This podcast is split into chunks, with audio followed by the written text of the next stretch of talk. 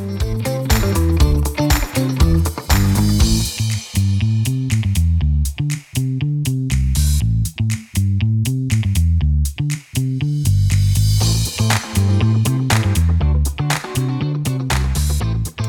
hello, everyone. This is the Frankly Daniel Show, and I'm the Daniel in the Frankly part of this enterprise.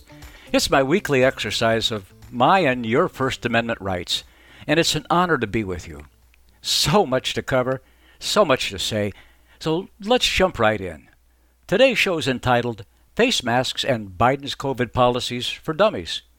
And as you'll see, there's a lot of political dummies shoveling a lot of bad advice and outright misleading information about all things COVID. First, thank you so very much for your tremendous response to my last week's show entitled Liars, Liars, Joe Biden's Policies Are on Fire, where I focused on Biden's calamitous immigration policies. I'll be coming back again to what the corrupt radical left is doing to our national security, our sovereignty, and our financial commitment to a whole lot of uninvited strangers. The Liar Liar Show is now available on the America Out Loud website under the Frankly Daniels Show, as all my past shows are. Let me say again if you're into conservative talk radio, then the America Out Loud Radio Network is the place to be, especially after the heartbreaking loss of our, of our national treasure, Rush Limbaugh. Allow me to start the show by playing a very recent clip of Dr. Walensky, who's the CDC director as she announces a new CDC mask and social distance uh, guidance. Anyone who is fully vaccinated can participate in indoor and outdoor activities, large or small, without wearing a mask or physical distancing. If you are fully vaccinated, you can start doing the things that you had stopped doing because of the pandemic. We have all longed for this moment when we can get back to some sense of normalcy. This is a new guidance statement from the CDC, well, actually from Dr. Rochelle Walensky herself, and it was issued on Thursday, May 13th. In essence, this new guideline says that fully vaccinated people no longer have to wear masks, indoors or outdoors, and no longer have to physical or social distance from other people. Now, some people are going to find this remarkably shocking. Uh, there's almost a 360 turnaround.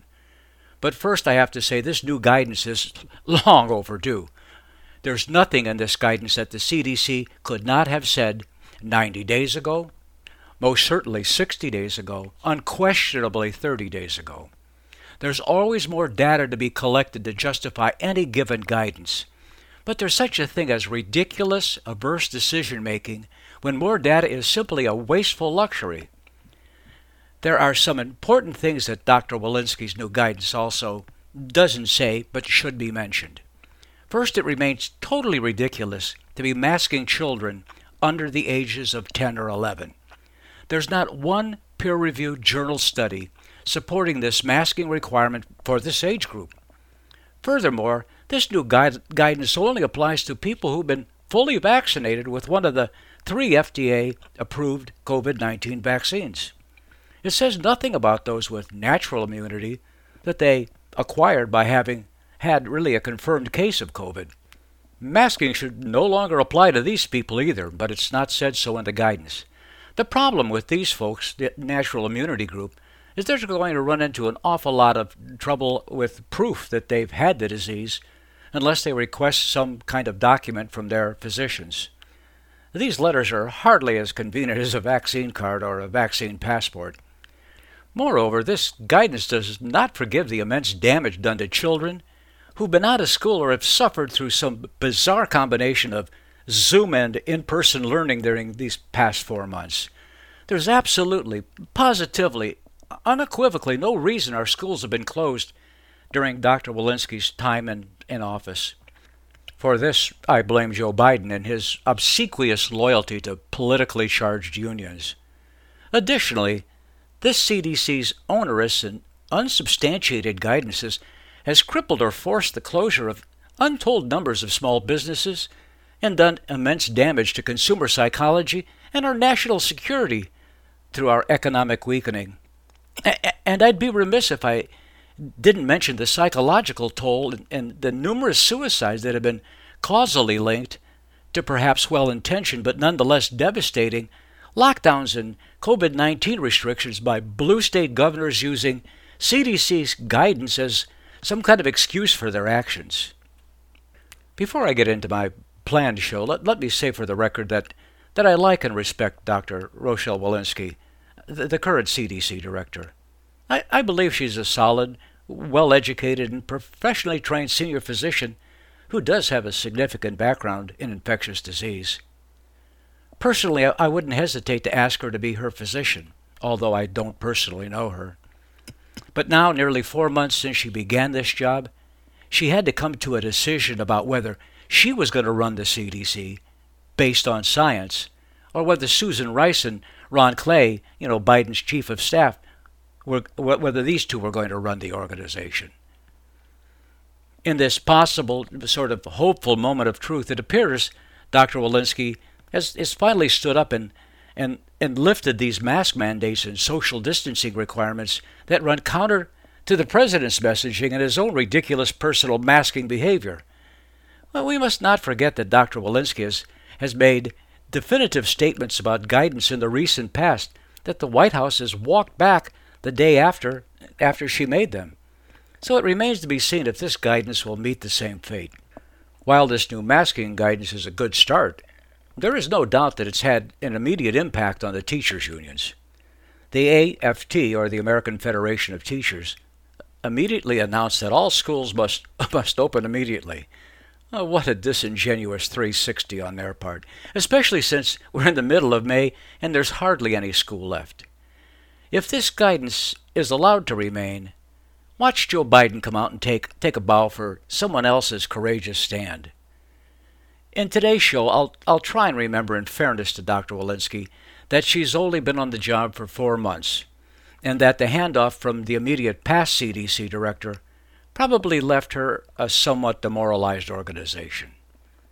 Nevertheless, at times I've, I've found her to be too deferential to the Biden politicos and at times too emotionally invested in the work, like the time she went off script and announced her concern for the pending doom from COVID 19 variants.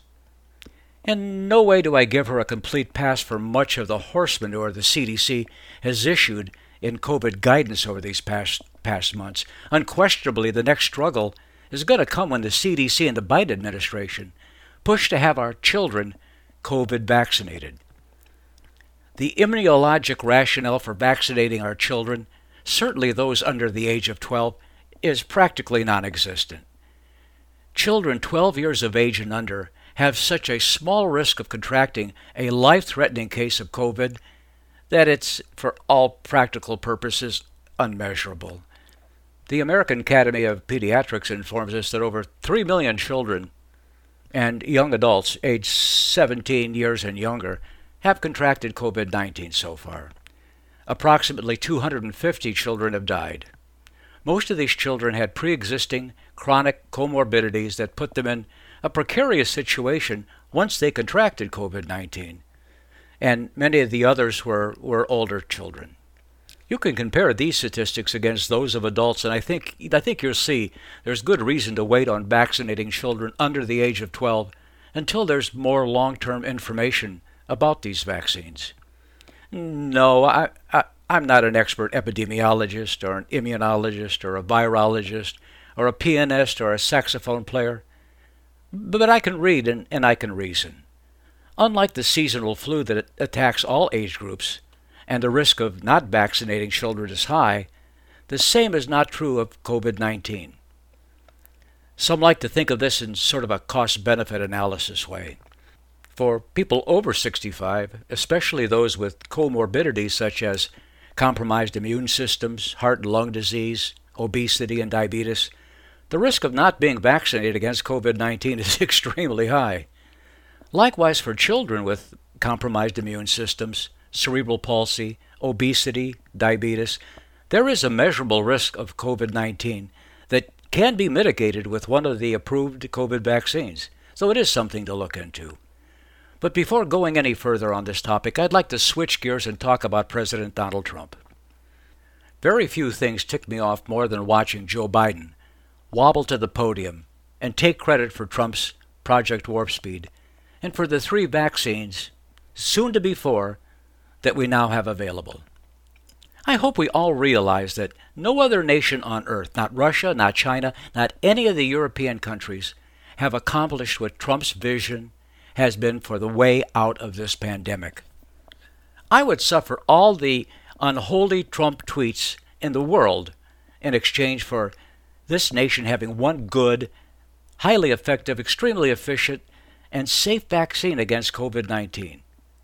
Heck, we have three. Not only did Trump have the vision to push the bureaucracy, which by every report went along kicking and screaming, to form a public private partnership with the leading vaccine producers, but he also set up the complete logistics system that's now in place to distribute these vaccines. The only credit Joe Biden deserves is for not having screwed it up. Something he's entirely capable of. If you don't believe me, just look at our southern border. This, despite this remarkable, unparalleled accomplishment, Joe Biden takes every chance, every chance he gets to publicly shame and embarrass Trump for the COVID 19 pandemic. D- d- don't forget for a moment that we still don't know the Biden family relationships and past dealings with the Chinese Communist Party. As Joe Biden himself said, he would have let the Chinese enter America at the very time, at the very beginning, if you will, of the pandemic, when th- there was every indication that COVID 19 originated in China and that concentrations of COVID were at their highest peaks in China.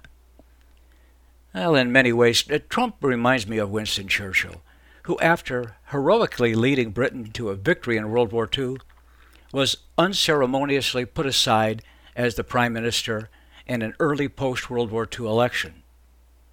But there is a ray of hope. Winston Churchill came back and was re elected Prime Minister again from 1951 to 1955. Today, my guns are aimed at Biden's politicalization of all things COVID 19.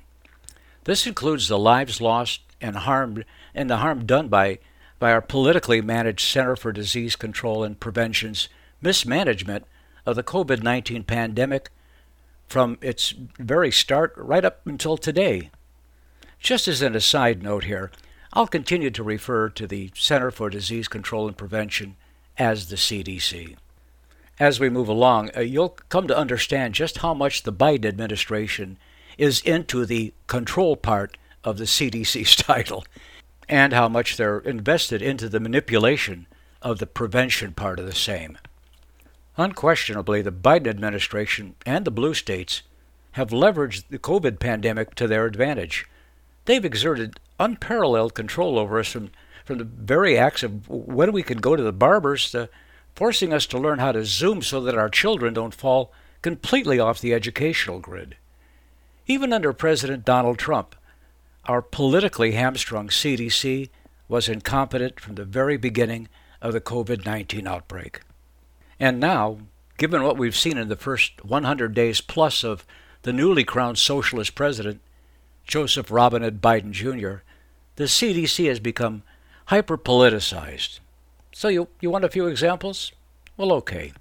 On February 3rd, Dr. Walensky stated that, quote, So while we are implementing the criteria of the advisory committee and of the state and local guidelines to get vaccination across these eligible communities, I would also say that vaccination of teachers is not a prerequisite for safe reopening of schools. Let, let me repeat that. I would also say that vaccination of teachers is not a prerequisite for the safe reopening of schools. Well, of course, that's before the teachers' unions complained to the White House, and Dr. Walensky had to walk this statement back. And as if that wasn't good enough, on February 4th, which was the next day, the communications director, Jen Psaki, said when asked a question about schools reopening and teacher vaccinations, she said this she uh, the the uh, Dr. Walensky um, spoke to this uh, in her personal capacity. Obviously, she's the head of the CDC, but we're going to wait for the final guidance to come out so we can use that as a guide for schools around the country. If you're a Democrat, you you don't mess with the National Education Association and or the American Federation of Teachers. Biden has 40 billion dollars worth of donation reasons to, to pay attention to these unions. You know, remember, Joe's a union man. Uh, uh, I mean, excuse me, he's a union person. And what absolute horse manure about the CDC director issuing personal opinions. The director of the CDC doesn't loosely proclaim personal opinions about public health policy. How crazy. How many times have we been told that Joe Biden and his merry band of backbenchers listen to the experts and the science and promise not to allow any political pressure to alter science based public health policy? Like for real already. Here's another example uh, one on the question of double masking. There's no CDC recommendation on double masking, but Dr. Fauci, he answers these questions about double masking all the time. Here's one such answer. See if you uh, if you get this confused with a CDC recommendation. Quote, there are many people who take the common sense approach. If you're talking about a physical barrier, and as the CDC recommends, you want at least two layers within the mask as a physical barrier, and you feel maybe more of a physical barrier, you would be better off with this. Now, there's nothing wrong with people wearing two masks. I often wear two masks myself.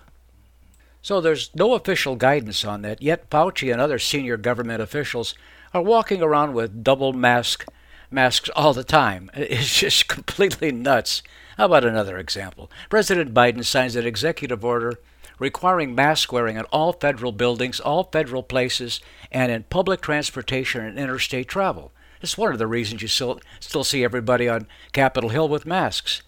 This is part of his nationwide 100 day mask challenge. Now, I don't know what he's doing since it's already been 100 days in office, but in any event, he estimated this was going to save somehow 50,000 lives. I mean, there's, there's obviously no way to prove that.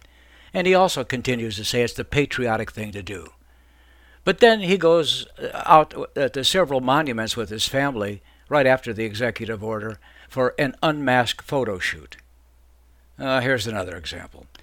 On a Friday, CDC boss Dr. Rochelle Walensky said, quote, the CDC recommends that pregnant people receive the COVID 19 vaccine.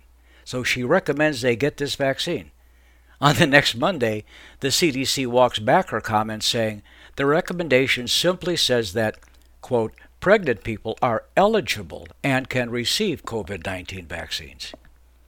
Next example Fauci says the CDC is a science based organization.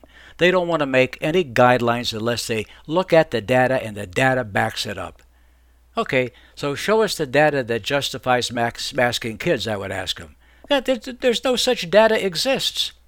Uh, recently, Senator Mike Lee from Utah, he's a Republican, and Representative Jason Smith, a Republican from Montana, sent a letter to the CDC demanding that demanding information on how the CDC came to its conclusion that children two years and older should wear face masks.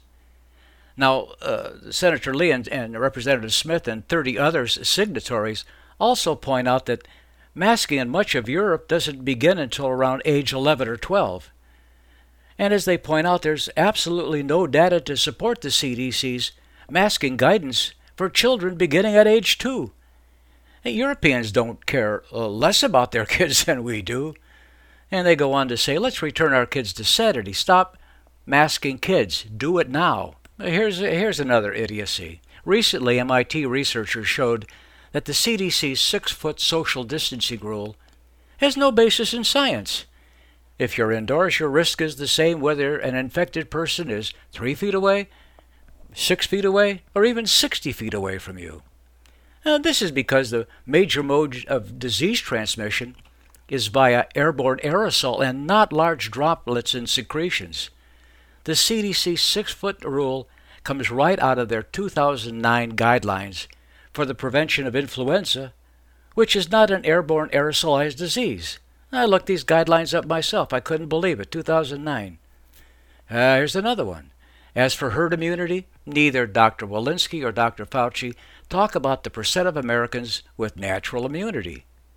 Natural immunity, of course, to COVID 19. They acquired this immunity really the, the old fashioned way. They had confirmed cases of COVID.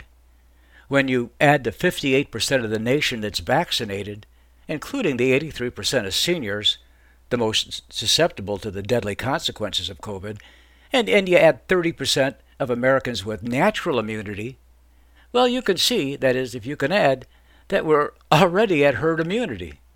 Now, Dr. Marty Makary from the Johns Hopkins School of Public Health, he, he recently said, quote, during the mildest flu season in the last eight years, there were 24 million cases, according to the CDC, and approximately 447,000 daily cases during its peak. He goes on to say, by comparison, we're averaging 49,000 daily COVID cases. And the same mild flu season resulted in 280,000 hospitalizations. By comparison, current uh, COVID hospitalizations as of May 1 were around 35,000. Here's another opinion from Dr. Sanjay Gupta of CNN fame. You understand that, that CNN almost 997% of the time takes the administration's position in all things. So they're really not into bad mouthing or downplaying anything the CDC's up to. But here's a quote from him just recently. So, you know, in the end, the CDC needs to be just a science based organization. What does the science say? You don't need to wear a mask outside. It's just one of these things that, you know, again, we've known this for some time. So true, Dr. Gupta. We've known this information for some time. But the politics of Democrat COVID got in the way of freeing Americans from these senseless burdens. Here's another curious example. When pushed by Chris Cuomo of CNN infamy, Dr. Walensky fails to admit the obvious truth that you, you don't need you don't need to wear a mask outside or inside if you're fully vaccinated. Now, importantly, this interview occurred the night before Dr. Walensky's new May 13th guidelines, removing all masking and social distancing for people who are fully vaccinated. And this was quite a change of heart. Here's the clip. Data do you have that suggests you need to go slow before you let people completely unmask and live their lives uh, if they've gotten the vaccine? You know, I know you're waiting for the data to say it's safe, but what data do you have that says it's unsafe? Well, you know, we we know that data are emerging, have been emerging with regard to the variants, specifically the UK variant, the Brazil variant, which is increasing here in the United States, the South Africa variant, Africa variant. Was was that an answer? There's this long pause, and then we get the the shakedown about the variants. You know, here a variant, there a variant. If you look everywhere, there's a variant. Honest, this interview took place at 9:30 p.m. the day before Dr. Walensky completely did an about face. Until May 13th, the guidance was that you have to wear a mask outdoors in crowded situations, even if you've been fully vaccinated. Now remember, when we watched uh, Uncle Joe Biden walk 75 yards outside with no one around him while still wearing a, a, a face mask to announce and to hail the CDC guidelines that said, at that time, you no longer need to wear a mask outside, except when you're in a crowd even if everybody in the crowd has been vaccinated. Now, you'll see in a moment what idiocy like this is doing to the cruise liner business in, in Florida. I don't think Biden ever takes that mask off for more than the 15 minutes it takes him to stumble through reading the macro font on the White House uh, teleprompter. All this nonsense is having a negative impact on public health uh, information. In a May 10th Rasmussen poll, 58% of Americans, this is a big poll, 58% of Americans believe will still be wearing masks in public for at least another six months. 25 expect to remain masked for up to 18 months. Furthermore, almost half, 49%, think those fully vaccinated should continue wearing a mask in public. 54% think those who had COVID and have recovered should remain uh, uh, wearing a mask for another at least another six months. All this because they thought they were following the CDC science, and they see Joe Biden get up there and religiously has his mask all the time and begin to freak out if he somehow has misplaced his mask. Now, who knows how long it's going to take to get the information out that you can now go maskless and whether anyone's really going to believe it. Trust me, I'm going to believe it, and I recommend that you do too. Well, while we're talking about it, there really isn't any bigger symbol of this politicalization than Joe Biden and Dr. Fauci's mask wearing behavior. It's all about the mask. Joe Biden, Dr. Anthony Fauci, and the CDC have done more for the face mask and respirator industry than, than the Wright brothers did for aviation. I'll cover both the science and the politics behind the COVID 19 face masks. And just to be upfront about it, I'll approach the politics of COVID 19 from, from the perspective of a lifelong conservative. W- while I'm mentioning perspectives, my approach to the science behind the protective masking is based on about 45 years of experience and study as a former registered respiratory therapist and a retired teaching fellow from the Harvard School of Public Health.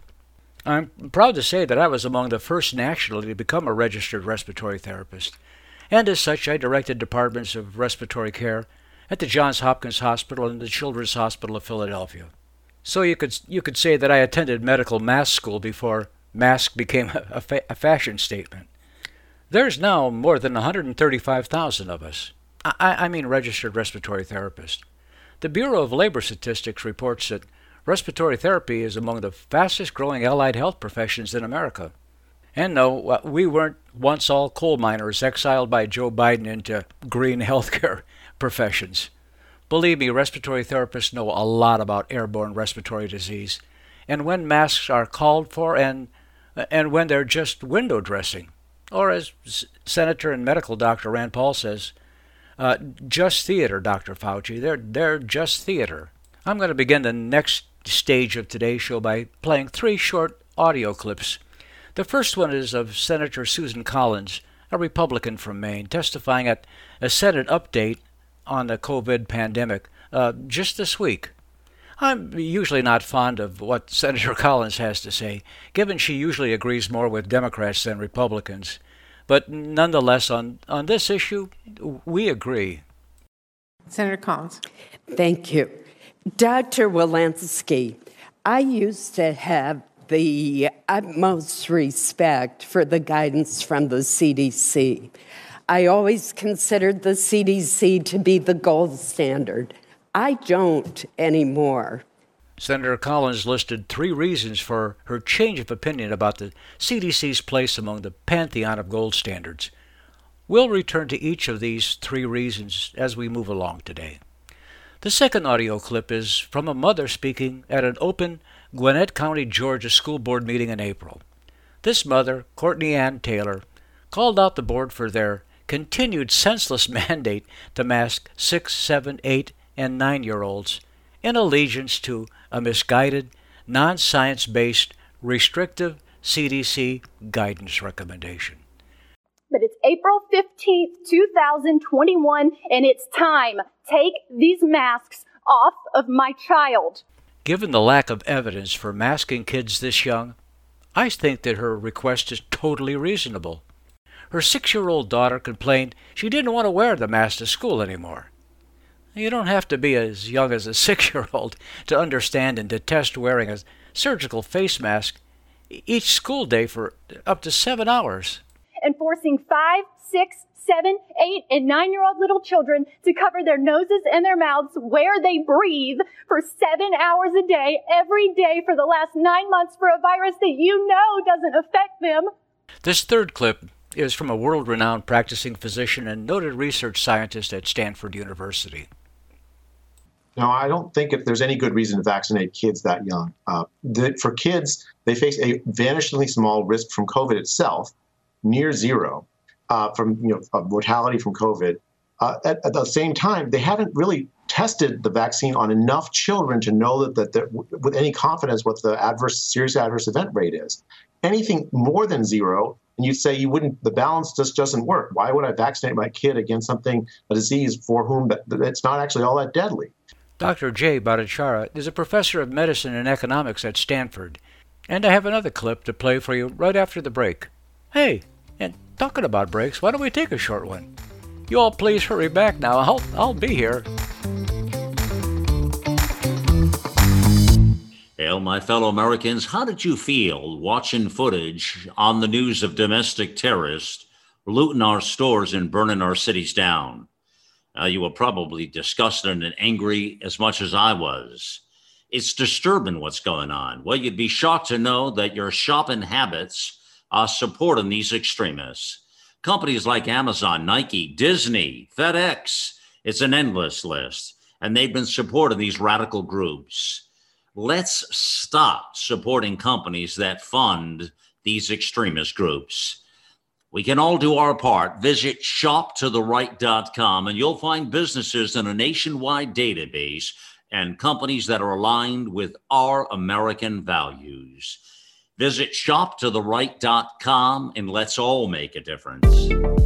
Is a record player the best way to listen to music? Of course not. So, why are you still taking vitamins that haven't been upgraded since the 1930s? Even if your vitamins aren't hard to swallow, it's time to upgrade to Healthy Cells pill free, patent pending microgel supplements that work at the cellular level to boost immune health, sleep better, focus deeper, and stay younger longer. They taste great, convenient on the go, and they're more natural too, without chemical binders, fillers, and coatings. Go to healthycell.com and use code OUTLOUD for 20% off your first order of any product. That's healthycell.com, H E A L T H Y C E L L, and use code OUTLOUD for 20% off.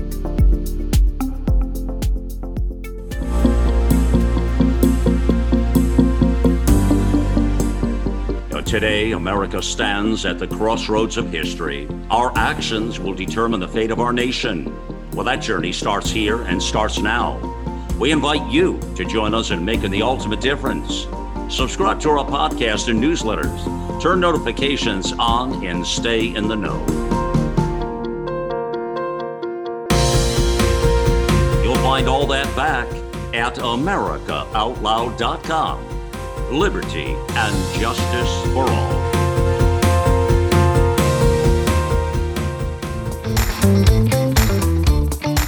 Greetings and hallucinations, and welcome back to the Frankly Daniel Show. Before the break, we heard a clip from Dr. Jay Bhattacharya, who's concerned about vaccinating young children with the COVID 19 vaccine. Let's listen to another clip from him. Yeah, it puts parents in a bind. It puts me in a bind. I've, I've, I have young children myself, right around that age. Um, I mean, I don't think it's good for my kids to get that, that vaccine. I've vaccinated my kids with every other vaccine because there are really deadly diseases that can affect children, measles, mumps, rubella, that you absolutely should get your kids vaccinated for. Uh, my kids are vaccinated, but for this vaccine, it doesn't make sense to me why I should vaccinate my children um, when the risks are so low to them, and it doesn't actually help with uh, reducing the risk of disease for the rest of the population. I predict this issue, COVID vaccines for children under the ages of 15, 12, and 10, will certainly be up front and center this fall when, when schools are supposed to be fully open. yes, t- teachers will be back in school because the unions have run out of things to hold school districts hostage for. But now the school boards will certainly be confronted with a new set of CDC guidance recommendations that children of a certain age group should be vaccinated before school starts this fall. School boards will certainly consult their attorneys and, and then not wanting to accept any liability that uh, they're going to mandate students be vaccinated for COVID 19. Do you know we're currently falling behind in just the regular childhood vaccinations in this country? I mean, you know, measles, mumps, rubella, diphtheria. Now, the anti vaxxers ha- have a lot to do with this, no doubt. I can't imagine they're going to buy into this CDC guidance on COVID 19 vaccinations for, for their children. But the wider distrust in our public health institutions and its waffling behavior and ill advised recommendations from government entities uh, like the CDC, that's what's doing the damage. If you think these last months have been confrontational between parents and school boards, stay tuned. It's going to get very heated. Parental rights have suffered a damaging blow these past 15 months because of the CDC's bogus recommendations. Before venturing any further, let me say that Dr. J. Bhattacharya is one of three authors who organized the Great Barrington Declaration. It's a signatory statement that calls on governments to lift lockdown restrictions on the young and healthy people while focusing protection uh, really on the elderly. The declaration also points to the psychological and economic harm of over restrictive public health measures. Thousands of public health practitioners and scientists have signed on to the Great Barrington Declaration, inc- including myself. So, with the table set, let's jump right into our CDC mismanagement discussion, and I'll try and slow down just a little bit, but I got a lot to get through in a short amount of time. It begins with President Trump's appointment of Dr. Robert Redfield to lead the CDC in 2018. In hindsight, this was a terrible choice to lead this organization that had just suffered a political scandal when the CDC director, Brenda Fitzgerald, resigned. Director of the CDC, the Centers for Disease Control and Prevention, Dr. Brenda Fitzgerald, has just resigned. Yeah, a statement from the Department of Health and Human Services cites what it calls complex financial interests that limit her ability to do the job. A job, by the way, that she's held for less than seven months. Reportedly, the complex interests include the purchases of stock in tobacco companies while heading up the CDC, the agency that is very involved, of Yes. course, with fighting smoke. That would be a, a conflict of interest. Of course, we'll let you know more as soon as we get it. Yes, the appointment of Dr. Robert Redfield turned out to be a stinker, but for different reasons than those of Dr. Fitzgerald. I don't fault Trump for having erroneously appointed Dr. Redfield to this critical post. President Trump did enormous good throughout his presidency, more than any other president in memory, and my memory goes all the way back to my time on the Ark with Noah. Let me give you some background information on Dr. Robert Redfield. Prior to his appointment as Trump's new CDC director, Redfield had been twice passed over for the CDC directorship, a position he openly lobbied for for a number of years. Redfield's appointment ignited a controversy before he even took the job. Some say it was because of his dubious management uh, qualifications. Then there was also his agreed upon starting salary request. Democrats, Democrats used this wage war against Redfield's appointment because his agreed upon salary was out of line with similar positions in the government. For instance, he was offered $375,000 a year. After all, Dr. Fauci is the highest paid federal employee. He has a salary of $424,000 a year, and that doesn't even include federal benefits. Heck, the President of the United States makes only $400,000 a year. And I wonder if this is why Joe Biden keeps saying no one making $400,000 a year or less will see their taxes increase. It could be. Nevertheless, the Democrats cried foul about the salary, but Redfield wanted the job so bad that he eventually agreed to work for $209,000. Now, according to the Wall Street Journal, this was a huge pay cut from his position at the University of Maryland, which paid him $827,000, including bonuses and consulting fees. That was for a year. Gosh, obviously, Redfield really wanted this job. Well, uh, enough said on that front. I believe most of us familiar with his appointment would agree that Dr. Redfield's tenure at the CDC suffered an epic failure in the spring of 2020, when, under his direction, the CDC bungled a COVID 19 test kit rollout. Now, this was quickly followed by a, a host of mixed and confusing precautionary guidelines based on flawed theories about COVID's mode of transmission. Let me give you four reasons why Redfield failed. The first CDC mistake was on the initial defective COVID 19 test kits sent to monitoring laboratories across all 50 states at the very beginning of the pandemic. These contaminated kits, 200 in total, were sent to 100 public health labs run by states and in counties nationwide.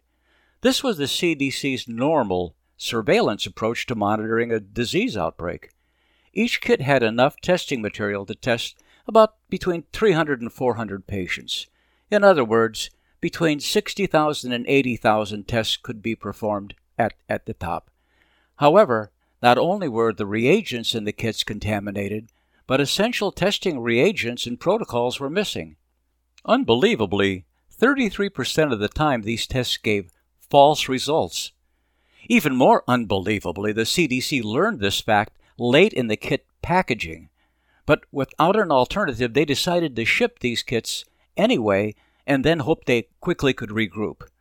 Now, these flawed kits and their decision to ship them didn't surface immediately, and much of what we know now is only because of an after event root cause analysis, which was conducted some time much later after the event. Additionally, these limited and defective kits were sent to labs in the interior of the country where COVID had not yet reached, thus leaving places like New York City and LA in dire straits for CDC approved testing kits.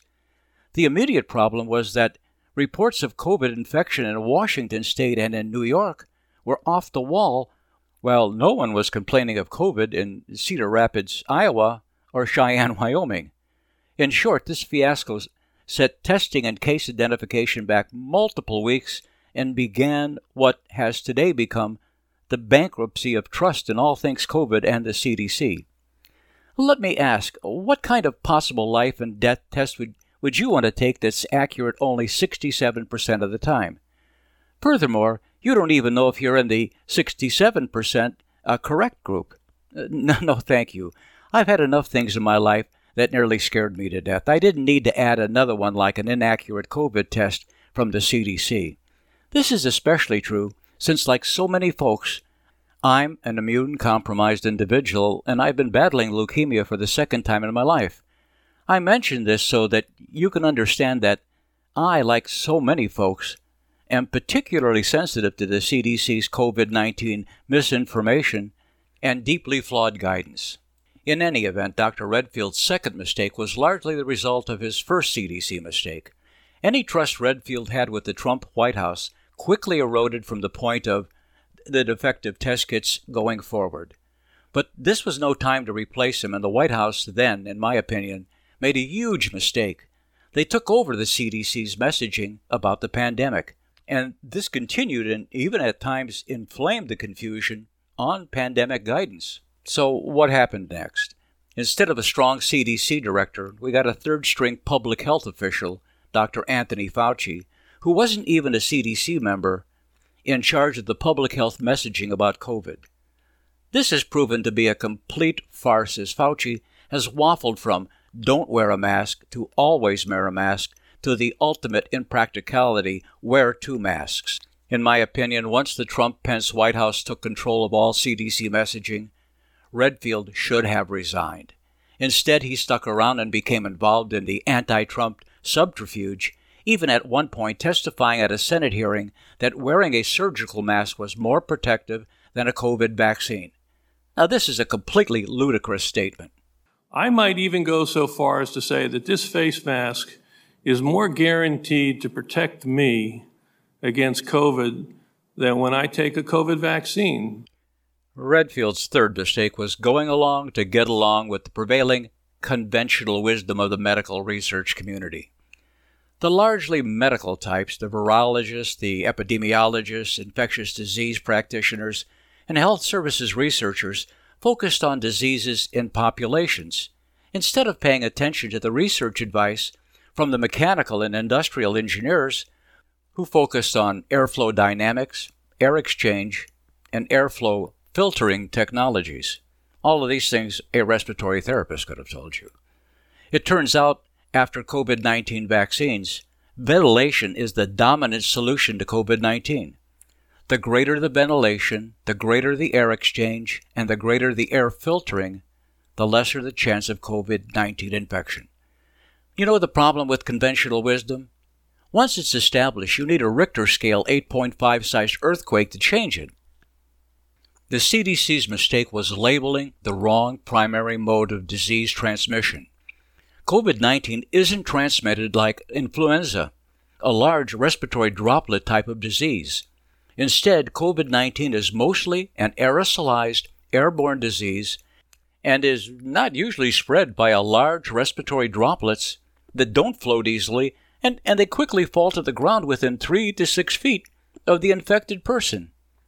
In this way, it acts more like a contagious measles and chickenpox disease that transmit predominantly through air and across long distances. None of these diseases, like COVID 19, are visible to the human eye. The airborne characteristics of COVID 19 is why it's 20 times more infectious in an indoor setting, especially if the room is poorly ventilated and you remain with an infected person for extended periods of time. Note the highest peak of COVID 19 cases in the U.S. occurred this past January, one of our coldest seasonal months, when everybody was indoors. Furthermore, our highest reported months of self masking have been throughout this winter, while the lowest number of COVID cases occurred in late summer. Initially, WHO, the, I mean the World Health Organization, and the CDC were adamant that airborne transmission of COVID 19 was not possible. Only recently have they admitted it was definitely possible, and in May they've come a full 180 degrees and state that COVID 19 is now predominantly an aerosolized airborne disease. This is why Dr. Fauci was right in the first time he spoke about face masks. You don't really need them, he said. Walking around in public with a mask doesn't really protect you. Well, recently, Fauci has disingenuously claimed that his early advice uh, about the public not using masks was to prevent some run on the short supply of masks. Balderdash, that's what I say. Surgical masks were hardly more plentiful, and certainly not the vaulted N95 masks, in late March through early April than they were in February. What happened? It was that the CDC and Fauci used the public health messaging of mask necessity to signal danger, danger, and instill fear among all of us. People wearing masks automatically social distance. The focus was on hand hygiene and copious use of hand sanitizers. All good advice for large droplet respiratory diseases like influenza. Think about it this way when you're in a large room and someone on the other side of the space lights a pipe, cigarette, cigar, how long does it take before you smell the smoke? COVID 19 in many ways acts exactly like smoke you smell, even though you don't see the actual smoke near you. I've also heard this described as when someone, it's always a mystery, passes gas in an elevator. You don't see the gas, but you, well, you get the idea. Did wearing a mask uh, help you not smell what was in the air in either of these cases? Did you see see it in either of these cases? Would washing your hands help you not breathe it in in either of these cases? This bad call led to all sorts of wrong CDC recommendations from social distancing to masks to double masks to home and business lockdowns to school closings and a host of other bizarre rituals like like wiping down delivered groceries with Clorox cloths. Listen closely to this next clip between Chuck Todd and Dr. Fauci. This just happened a couple of days ago. The headline yesterday from the CDC about the virus spreading um, through aerosol form and I'll be honest with you, Dr. Fauci, I had to check the date of the article to make sure it wasn't from a year earlier. This felt like a known thing.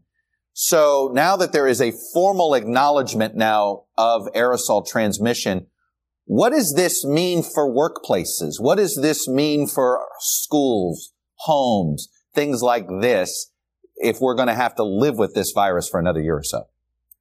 Well, I mean, as you mentioned, Chuck, correctly, this is something we've known for some time now. So when you have aerosol, then the distance between people becomes a little bit more problematic because generally when you say you have a certain distance, that the droplets will fall and not reach a person. So right now, this is going to have an emphasis on proper ventilation.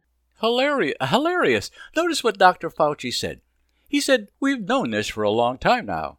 Oh, hockey pucks, Dr. Fauci. All his recommendations have been geared toward large droplet respiratory disease, and they still are. He's going to focus on ventilation now? Oh, my hockey pucks, please. Listen to this very recent clip of Fauci still recommending children wear masks, although their vaccinated parents no longer have to. I ask you, does this sound like he's changed his approach to this disease? What is your message to parents who are out there thinking, well, I'm vaccinated, my kids are not, but the odds of them getting the virus are very, very low. Would you tell them, no, no, no, the kids still need to wear a mask? Yeah, uh, the the children do when they're out there playing with their friends, and uh, you know, in, in particularly in an indoor situation. Fauci's already on to the next CDC recommendation. To get masks off children, they must be vaccinated. They don't need masks now, and they never have needed them. Just stop the Biden control con game. Listen to the science, Dr. Fauci. The CDC's recommendation that children going to summer camps must be masked except when swimming, that one still stands. masking still remains what it has always been throughout this pandemic political. Trump was right about masking, but then again, Trump has always been a straight shooter. Pelosi, however, just said despite the CDC's new guidance, House members will still have to wear a mask while in chambers. On to the last and fourth Redfield CDC mistake. This was about face masking and social distancing guidance. But this mistake is predicated really on the third mistake, getting the mode of transmission wrong. Masks are a poor prophylactic against COVID 19. Yet we've been glued to them for 15 months now, all thanks to Dr. Fauci and, and the CDC. Dr. Redfield, he, he was clearly a bureaucrat's bureaucrat. His incompetence wasn't tied to any political ideology. Unfortunately, the Biden administration is far more organized in their political control over all government agencies, and they have the CDC on the tightest leash. In, in the fierce chaos of Biden trying to stuff all things socialist down America's way of life, the CDC needed a strong, uncompromising street fighter to replace Redfield. Instead, we got a nice, overly sensitive bedside physician in Dr. Walensky, who quickly adopted the same style of doublespeak attributed to Dr. Anthony Fauci. Every time she's tried to break out of the White House's control, she's been brushed back. Yes, as it turns out, over the last 14 months, the CDC has inflicted draconian restrictions on Americans that have placed incalculable psychological hardships and severe economic losses on tens of millions of us. And the educational and social psychological damages to our kids will be studied for decades to come, all because the CDC, under Trump, and now under most certainly Biden's politically heavy White House backroom, the CDC has based its recommendations on flimsy science, conjecture, and lazy risk averse research. One of the most egregious pieces of disinformation has to do with your likelihood of contracting COVID 19 while outdoors. It, it was just revealed in the New York Times, of all places, the CDC has been exaggerating the outdoor COVID transmission risk by claiming less than 10% of infections happen outside, leading you to believe that you still have a pretty good chance of getting an infection unmasked while you're outside. Well, technically that's true. You know, less than 100% of infections also happen outside. Almost any percent less than the true infection risk is less than what they're telling you. That's because the risk, the true risk, is below 1%. And there's data supporting the idea that it's actually as low as 0.1%. And that's for unvaccinated folks, not for vaccinated folks. If you're vaccinated, how much lower do you think the actual risk is? Well, the Texas Rangers had an opening day with a jam packed stadium, and the mask mandate by gov- the governor of Texas was dropped a month before the game. Guess what? No super spreader event. In fact, no one has been able to trace a case back to attending the game. Think back to the 2021 Super Bowl in Tampa. Same thing. Democrats were screaming that Trump or Tom Brady was participating in a COVID super spreader event. No such thing happened. The 10% myth apparently surfaced under the current CDC director's watch. That would be Dr. Rochelle Walensky. This piece of misinformation fit the White House's propaganda that COVID is a dangerous disease and we have to continue pumping trillions of dollars into socialist programs to fight it. Here's something that should blow you away. It, it, certainly did me. Through a recently filed Freedom of Information Act, a journalist found out that, quote, the CDC is not aware of any randomized controlled trials that show that masks, double masks, or cloth mask face coverings are effective against COVID 19. Until now, the CDC has been citing observational studies and anecdotal stories of mask protection against COVID 19. This doesn't mean that masks don't have some limited protective value against COVID. It just means that everything that they've been talking about is theoretical speculation. This is another reason why, in the face of people being fully vaccinated, the CDC had to drop the mask indoor and outdoor mask mandate along with the social distancing guidance. Well, even before Joe Biden became president, and certainly since, he's been putting the scare into America about COVID, while at the same time telling us how he's single handedly vaccinating America, without mentioning that he's using Trump's vaccines uh, to make himself a hero. But more sinisterly, Biden needed to pass the COVID 19 American Rescue Plan, in which only 9 cents of the dollar out of about $1.9 trillion went to anything remotely related to COVID. And now he's trying to use the same techniques to get America to buy into more spending to get America back to work. I believe I've mentioned this before, but I've been a long-time student of the American Civil War. Among the very many capable Confederate generals during that war was a man named Nathan Bedford Forrest. General Forrest was a highly unorthodox yet extremely capable general. He believed that the best way to conquer the Yankees was to scare them into running or into outright surrender. His motto was, You gotta keep the scare up. You gotta keep the scare up. Supposedly, his most fond saying was, Keep the scare up. It's the only way you get them to do something they wouldn't otherwise think about. Among the many things Biden and the Democrats are up to, one of them for sure is keeping the scare up. We've certainly seen this with the use of COVID to manipulate our fears and our hesitancy to return to normal. I regret I have only one life to give to my fellow conservatives, and I regret I had only one hour to give to this topic. I'll return to it, however. There's so much more to say. My recommendation if you have a full box of surgical masks at home, don't buy any more.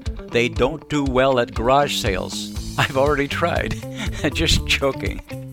I can't possibly thank you enough. You were marvelous and so patient with me again today. Let's do talk therapy again next week. Same place, same time.